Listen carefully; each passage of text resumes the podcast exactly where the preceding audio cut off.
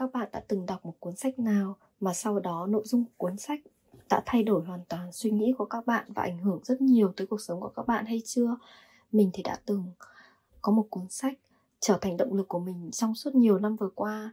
Đó là cuốn sách về cô Yoshida Honami, một người phụ nữ Nhật, có 5 người con, đã từng đi du học ở Harvard.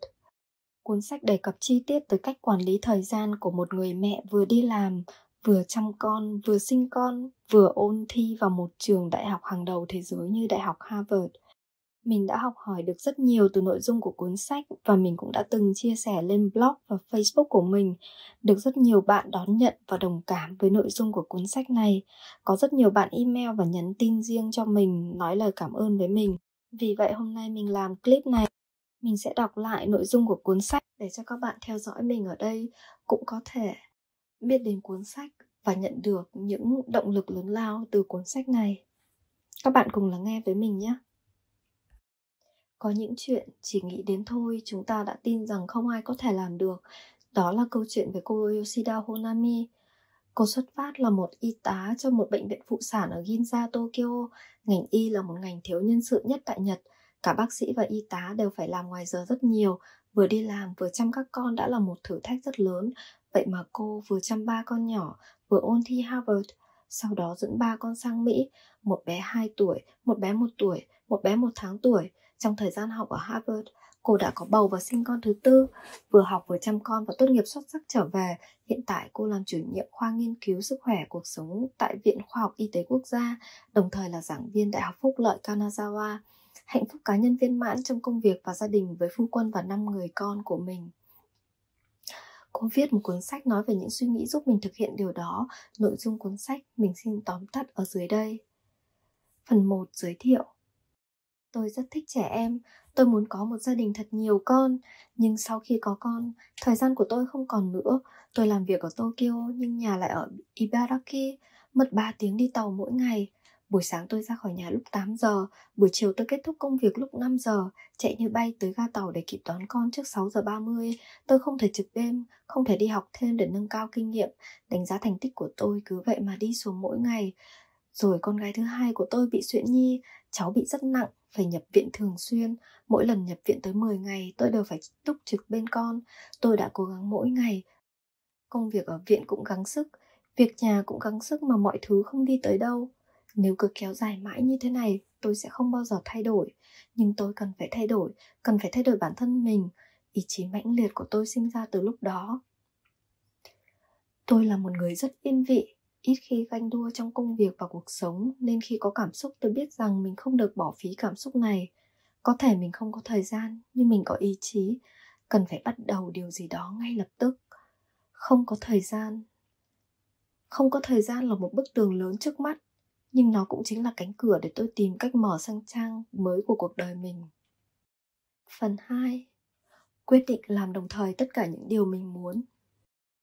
Tôi muốn học tập để nâng cao kỹ năng trong công việc của mình, đặc biệt là thi đỗ đại học harvard chuyên ngành của mình. Tôi muốn có thật nhiều con, tôi muốn làm việc nghiêm túc. Tất cả những điều này tôi không thể bỏ một cái nào và tôi cũng không thể sắp xếp thứ tự ưu tiên để thực hiện từng thứ một. Đặc biệt là mong muốn có thật nhiều con, tôi không thể đợi thời gian được. Tôi chỉ còn một sự lựa chọn duy nhất, làm đồng thời tất cả. Vừa làm việc, vừa chăm con, vừa sinh con, và vừa ôn thi vào đại học harvard. Làm đồng thời tất cả thường bị nghĩ là ôm đồm, nhưng đối với tôi tôi nghĩ nếu tôi không thực hiện đồng thời, có lẽ tôi sẽ không bao giờ làm được. Khi làm đồng thời tất cả mọi việc, tôi sẽ có cảm xúc mạnh mẽ giúp tôi thực hiện mọi việc tôi cần làm các công việc cần làm cũng kết nối và giúp đỡ lẫn nhau. Ví dụ như việc học tập của tôi sẽ giúp tôi nâng cao kỹ năng trong công việc. Việc chăm sóc con giúp tôi cố gắng nấu ăn đầy đủ để duy trì sức khỏe tốt hơn. Và việc tôi cố gắng học mỗi ngày, các con tôi nhìn vào là cũng tự đọc sách và học theo mẹ. Những việc tôi làm hàng ngày, có việc tôi phải làm, có việc tôi thích làm. Những việc tôi thích làm giúp tôi giải tỏa tâm lý cho những việc tôi phải làm. Nếu đã có kinh nghiệm chăm con, bạn sẽ trải nghiệm cảm giác thời gian bị chia nhỏ con còn nhỏ thì vài tiếng một lần để cho con ăn, rồi tắm cho con, vệ sinh cho con. Thời gian trong ngày bị chia nhỏ ra thành nhiều mảnh. Vì vậy tôi quyết định không chia rõ ràng công tư trong thời gian mình nữa. Lúc tôi đang làm việc, buổi trưa tôi sẽ tranh thủ làm giấy tờ cho nhà. Lúc đang làm việc nhà, tôi có thể suy nghĩ về công việc của mình, hoặc tranh thủ vừa học vừa làm. Tôi không chấp nhận. Tôi đón nhận sự hỗn độn trong cuộc sống của mình vội vàng ôm áo ra đi, khi đi không thẹn bằng khi trở về. Sự vội vàng thường bị chê trách nhưng tôi đón nhận các quyết định vội vàng của chính mình trong việc ôn thi vào trường đại học harvard. Tôi đã đọc một câu nói như thế này, bạn không bao giờ có đủ thông tin để bắt đầu một điều gì đó. Chỉ là bắt đầu mà thôi. Tôi chỉ có 6 tháng để học ôn thi, nhưng vì nắm rõ được thời gian học hạn thi cử mà áp lực học tập của tôi lớn vô cùng. Thời gian tôi học giống như những phút gấp rút cuối cùng trong một kỳ kiểm tra. Nếu không trải qua tôi sẽ không thể tin được mình có những lúc tập trung đến như vậy. Xã hội nhật bản coi trọng sự khách quan trong suy nghĩ, nhưng tôi hướng suy nghĩ của mình tới suy nghĩ chủ quan. Tôi tự đeo kính mắt màu hồng, gắn cho mình một sự tự tin dù phi lý. Đây là điều tôi học từ bộ phim Dragon Sakura hay là bộ phim Cô nàng hạng chót là một bộ phim nói về một cô bạn học dốt ôn thi trong một năm rưỡi để đỗ vào một trường đại học có tên Keio, ngôi trường hàng đầu của Nhật Bản. Đây là một bộ phim dựa trên một câu chuyện có thật. Trong phim này cô bạn cũng có một sự tự tin dù phi lý như vậy. Trong bài test đánh giá trình độ của cô khi cô bắt đầu, trình độ của cô chỉ là lớp 4 tiểu học, vậy mà cô vẫn tin rằng cô sẽ đỗ đại học chỉ trong một năm rưỡi học tập và đi nói với tất cả mọi người rằng cô sẽ đỗ đại học KO. Tôi dựa vào những dấu hiệu nhỏ xíu để duy trì sự tự tin vô lý này của mình. Ví dụ như khi gửi hồ sơ từ Nhật qua Mỹ, có nhiều thủ tục khiến tôi lay hoay mãi mà không thể gửi được. Sau đó có người hướng dẫn và tôi đã gửi được bình thường. Một điều đơn giản này thôi cũng tôi cũng cho là dấu hiệu của việc tôi sẽ đỗ vào Harvard. Tôi cũng đã trực tiếp đi tới Đại học Harvard, cảm nhận mục tiêu của tôi bằng ngũ quan. Tôi đi cùng bạn tôi đang học ở trường đó. Tôi hỏi về ký túc xá, hỏi về sinh hoạt ở trường giống như tôi chắc chắn sẽ nhập học vậy. Cũng trong cùng bộ phim cô nàng hạng chót ở trên, khi rơi vào thời kỳ tuyệt vọng vì không đuổi kịp chương trình, cô bạn ấy cũng bắt đầu lên tận trường đại học cùng mẹ, ngắm nhìn quang cảnh trường và các anh chị học trong trường khi mẹ nói chụp ảnh kỷ niệm. Cô đã bảo, mẹ ơi, đợi con nhé, khi con nhập học chúng ta sẽ chụp hình ở đây. Phần 3 những quy tắc quản lý thời gian của riêng mình. Có một câu nói rất nổi tiếng. Đừng nói bạn không có đủ thời gian, bạn có lượng thời gian mỗi ngày bằng chính xác với lượng thời gian của helen keller, pasteur mother teresa, albert einstein. Đây là một câu nói có ảnh hưởng tới tôi rất nhiều. Nó giúp tôi đưa ra quy tắc đầu tiên của mình, nâng cao giá trị thời gian trong ngày với quy tắc này, tôi không tập trung vào tiết kiệm thời gian hay quản lý thời gian. Tôi tập trung vào nâng cao hiệu suất của từng phút. Có rất nhiều một phút, hai phút rơi vãi trong ngày. Tôi tận dụng từng phút để gom tác dụng của chúng lại. Ví dụ một phút khi làm bài thi khác hẳn với một phút khi bạn lướt web. Các bạn hãy để ý, nồng độ thời gian của chúng khác hẳn nhau. Nhưng tôi đặt ra tiêu chuẩn cố gắng là vẫn còn sức lực và vẫn có thể mỉm cười. Nếu tôi vẫn còn sức lực và tôi vẫn có thể mỉm cười, tôi sẽ tiếp tục làm. Có ngày nào đó tôi có thể lỡ ngủ một ngày 10 tiếng, tôi có thể nói chuyện hoặc chat với bạn cả tiếng đồng hồ, nhưng đó là những nguồn lực tiếp sức cho tôi những ngày sau đó. Con người ta không phải cái máy, không phải cứ nâng cao hiệu suất làm việc là được. Ngày cuối tuần tôi không xếp lịch kín quá để nghỉ ngơi, nâng cao giá trị thời gian của mình những ngày sau đó. Hay như trong ngày tôi chỉ có 4 tiếng cùng con là 6 giờ sáng tới 8 giờ sáng, 6 giờ chiều tới 8 giờ tối. Tổng cộng chỉ có 4 tiếng với con thôi 4 tiếng này tôi tập trung dành mọi sự quan tâm tới con. Thay vì dùng trục hiệu suất, tôi dùng trục giá trị để sử dụng thời gian trong ngày, nâng cao hiệu suất với thời gian một phút, rồi một năm điều đó sẽ thay đổi cuộc đời bạn. Tôi thay đổi lịch hàng ngày của mình khi bắt đầu quyết định sẽ đi du học. Bình thường tôi dậy từ 5 giờ 45, đi ngủ lúc 11 giờ 30. Khi quyết định sẽ ôn thi và đi du học ở Đại học Harvard, tôi chuyển lịch sang dậy lúc 3 giờ sáng và ngủ lúc 8 giờ 30. Tôi có thêm 3 tiếng từ 3 giờ sáng đến 6 giờ sáng cho riêng mình. Đây là thời gian tôi tập trung học được tốt nhất trong ngày. Sau đó trên tàu đi làm lúc đi và lúc về cũng là thời gian tôi học thêm. Tiếp theo là quy tắc thứ hai của tôi. Có thể bạn sẽ bật cười khi nghe đến quy tắc này, nhưng nó thật sự là một quy tắc có ý nghĩa lớn lao đối với tôi trong thời gian đó. Quy tắc số 2, nhờ người khác giúp đỡ. Dù có dậy từ 3 giờ sáng, nhưng lượng công việc tôi làm không thay đổi. Trước đây là buổi tối tôi hay dọn dẹp nhà cửa, giặt đồ phơi đồ, chuẩn bị đồ ăn sáng hôm sau khi con đi ngủ. Bây giờ tôi ngủ sớm vì những công việc đó cũng không làm được nữa. Tôi quyết định thuê người giúp việc theo giờ. Tổng lượng công việc không giảm đi thì không thể nào có thêm thời gian. Tôi thuê người giúp việc hai ngày cuối tuần để giúp tôi làm một số việc nhà và nấu ăn các món chính cho tuần sau. Chồng tôi cũng chia sẻ các công việc nhà giúp tôi. Anh ấy rửa chén sau khi ăn, giặt đồ, vứt rác, lau chùi phòng tắm, ghi sổ liên lạc cho con. Quy tắc số 3 Luôn biết ơn những người giúp đỡ mình Có một điều, tôi không tiếc thời gian để chăm sóc cảm xúc cho người thân và những người đã giúp đỡ tôi trong thời gian này. Tôi có một cuốn sổ trao tay với người giúp việc theo giờ. Tôi, chồng và các con sẽ ghi lời cảm ơn hay nhờ cô làm món này món kia giống như những người thân trong gia đình. Dù không có thời gian để nói chuyện với cô mỗi lần cô đến, nhưng mỗi ngày chúng tôi đều trao đổi với nhau qua sổ tay như vậy. Với chồng tôi cũng vậy. Tôi rất may mắn khi chồng tôi hiểu cho mong muốn của tôi và tôi luôn cố gắng cho anh biết. Tôi biết ơn anh rất nhiều. Năm 2011, khi tôi vừa sinh bé thứ tư một thời gian thì ở Nhật Bản có trận động đất Tohoku lịch sử. Cả vùng Đông Bắc Nhật chìm trong thiên tai. Tôi đã kêu gọi một số bác sĩ sản khoa tham gia tình nguyện tại Tohoku để hỗ trợ sản phụ vùng này. Sau đó, tôi thành lập một nhóm tình nguyện viên gồm có khoảng 15 bác sĩ sản khoa trên toàn quốc để cùng nhau hỗ trợ y tế vùng thiên tai suốt thời gian dài sau đó. Tôi luôn tâm niệm, chính người đi giúp đỡ là người hạnh phúc. Vì suy nghĩ như vậy, nên tôi không ngại nhờ vả người khác giúp đỡ mình. Thay vào đó, tôi thể hiện lòng biết ơn chân thành tới người ấy. Quy tắc thứ tư Thay đổi suy nghĩ để giảm lượng công việc cần làm. Tôi nhận ra nhiều điều bình thường trong cuộc sống lại khiến tôi mất mát rất nhiều thời gian. Ví dụ như khi tôi sinh con thứ hai ở Đức, Bác sĩ có dặn tôi chỉ cần tắm cho bé 3 ngày một lần, nhưng ở Nhật thì khác, bác sĩ dặn ngày nào cũng phải tắm.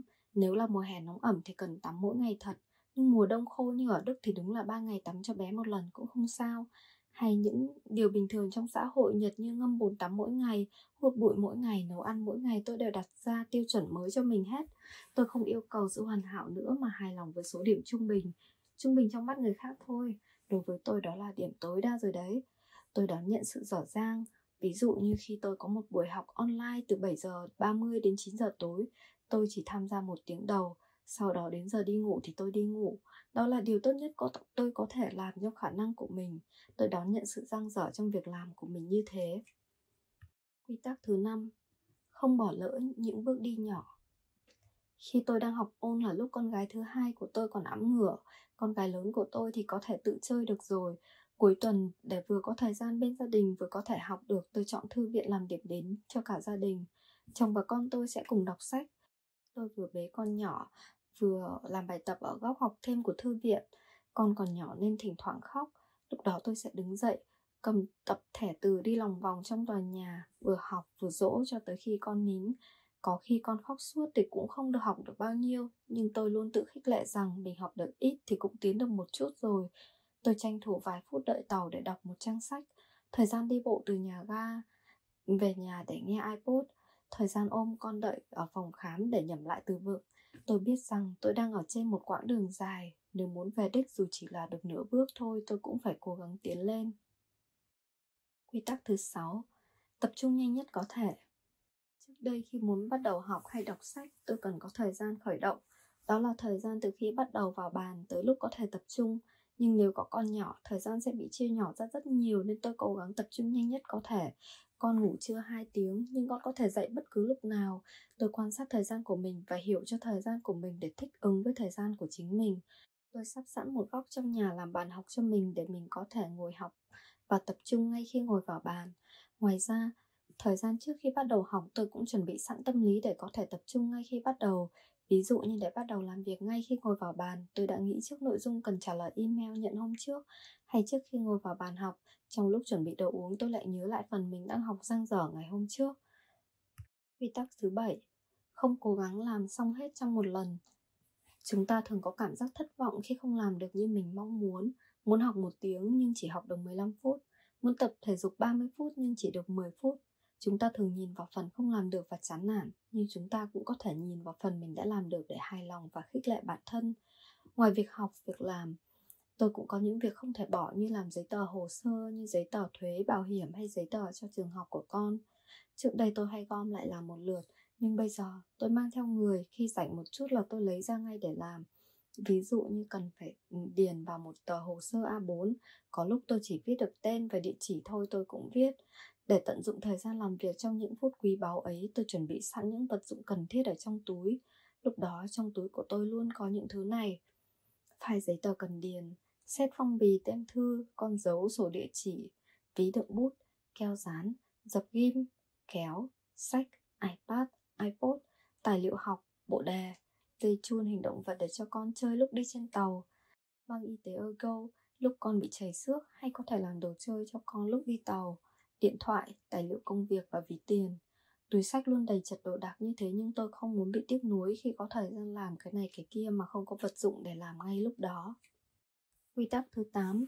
Sử dụng 3 yếu tố gia tốc Thời gian, nơi trốn, bạn bè Nếu chỉ dựa vào bản thân lúc nào muốn học thì học Lúc nào muốn làm thì làm thì chúng ta rất dễ bỏ cuộc Để duy trì một hoạt động nào đó hay để nâng cao hiệu suất nào đó chúng ta cần một yếu tố trói buộc bản thân ví dụ như việc đi học thêm hay đi chạy tập thể dục cùng bạn bè, chúng ta sẽ dễ dàng duy trì hơn là làm một mình. Đối với tôi tôi hay sử dụng nhất là yếu tố thời gian. Nếu không làm lúc này thì trong ngày không còn lúc nào để làm nữa. Ví dụ như thời gian tôi ngồi trên tàu nghe ipod, nếu tôi không làm lúc đó, sẽ không có thời gian nào trong ngày để mà nghe nữa. Khi có một yếu tố trói buộc như vậy, tự bản thân sẽ phản ứng nhanh hơn và tận dụng tốt hơn thời gian đó. Quy tắc thứ 9 bổ sung năng lượng thường xuyên. Có những lúc tôi phí phạm thời gian, có những lúc tôi không thể tập trung vào công việc, có những lúc tôi không làm kịp những việc mình muốn làm, những lúc đó tôi mở cuốn sổ ra. Trong cuốn sổ có ghi những câu nói ảnh hưởng tới tôi nhiều nhất. Tôi đọc lại và sốc lại tinh thần của bản thân. Nếu bạn muốn thay đổi thế giới, hãy bắt đầu từ chính bạn, mahatma gandhi. Hãy nuôi dưỡng tâm hồn bạn với những ý nghĩ lớn lao hãy tin rằng những ý tưởng lớn lao sẽ tạo nên những con người lớn lao. Benjamin disraeli. Bận rộn không là không đủ, những con kiến cũng bận vậy. Câu hỏi ở đây là, chúng ta đang bận rộn vì cái gì? Henry david. Đó là những quy tắc mà tôi đã sử dụng trong suốt thời gian dài cố gắng. Và cuối cùng, công sức của tôi bỏ ra cũng được đền đáp. Tôi đã nhận được giấy báo từ trường đại học harvard và chuẩn bị cùng các con mình bước sang một môi trường hoàn toàn mới, đánh dấu một bước thay đổi lớn lao trong cuộc sống của tôi và của gia đình. Lúc tôi nhận được giấy báo đỗ từ harvard là lúc tôi hạnh phúc nhất, nhưng khi qua đến mỹ, tôi phải đối diện với vô vàn khó khăn. Tôi không tìm hiểu kỹ về cuộc sống ở mỹ nên gặp rất nhiều điều ngoài dự tính. Dẫn các con đi học cùng ở mỹ, tôi phải gửi trẻ cả ba. Tiền học ở mỹ đắt gấp nhiều so với ở nhật, tiền bảo hiểm y tế cũng vậy thời gian đi làm thêm không có, học phí thì chỉ được hỗ trợ một phần nhỏ. Tiền tiết kiệm của cả gia đình thì cũng vơi dần. Những năm tôi ở mỹ, tôi không dám đi đâu. Cuối tuần chỉ chơi cùng con ở công viên. Buổi trưa ở trường, tôi thường tham gia những workshop xuyên trưa để được ăn trưa miễn phí. Tôi đăng ký chế độ hỗ trợ cho người thu nhập thấp cho bà mẹ có con nhỏ để được nhận sữa, trứng và bánh mì từ một người sống đầy đủ ở nhật tôi lâm vào cảnh thiếu thốn và cần hỗ trợ xã hội mà tôi không tưởng tượng được ra trước đây. Lúc đó tôi lại càng chắc chắn rằng con người cần dựa vào nhau để sống. Rất nhiều người cả quen biết và không quen biết đã giúp đỡ tôi rất nhiều. Khi viết quyển sách này, tôi luôn nghĩ tới với lòng biết ơn sâu sắc tới tất cả. Và bạn biết không? Có một sự thật rằng xe đạp sẽ không đổ khi đang đi. Lúc mệt mỏi nhất, tôi luôn nhớ tới một câu nói đơn giản đã vững tôi dậy lúc khó khăn. I want to listen to your talk. Hãy chia sẻ với mình nhé. Watashi ni hanashite kudasai ne. Đó là câu nói của những người đã giúp đỡ tôi trong thời gian đó. Tôi thật sự biết ơn và tri ân những người đã giúp đỡ tôi vượt qua trong thời gian này. Mỗi lần đọc lại bài viết này, đọc lại cuốn sách này, hay trong lúc ghi âm lại để làm video clip này, mình đều cảm thấy rất xúc động với nội dung chia sẻ chân thành của cô Yoshida nếu nội dung này truyền cảm hứng tới bạn, mong rằng bạn hãy chia sẻ để những điều tốt đẹp được lan rộng hơn nữa. Cảm ơn các bạn đã lắng nghe tới đây.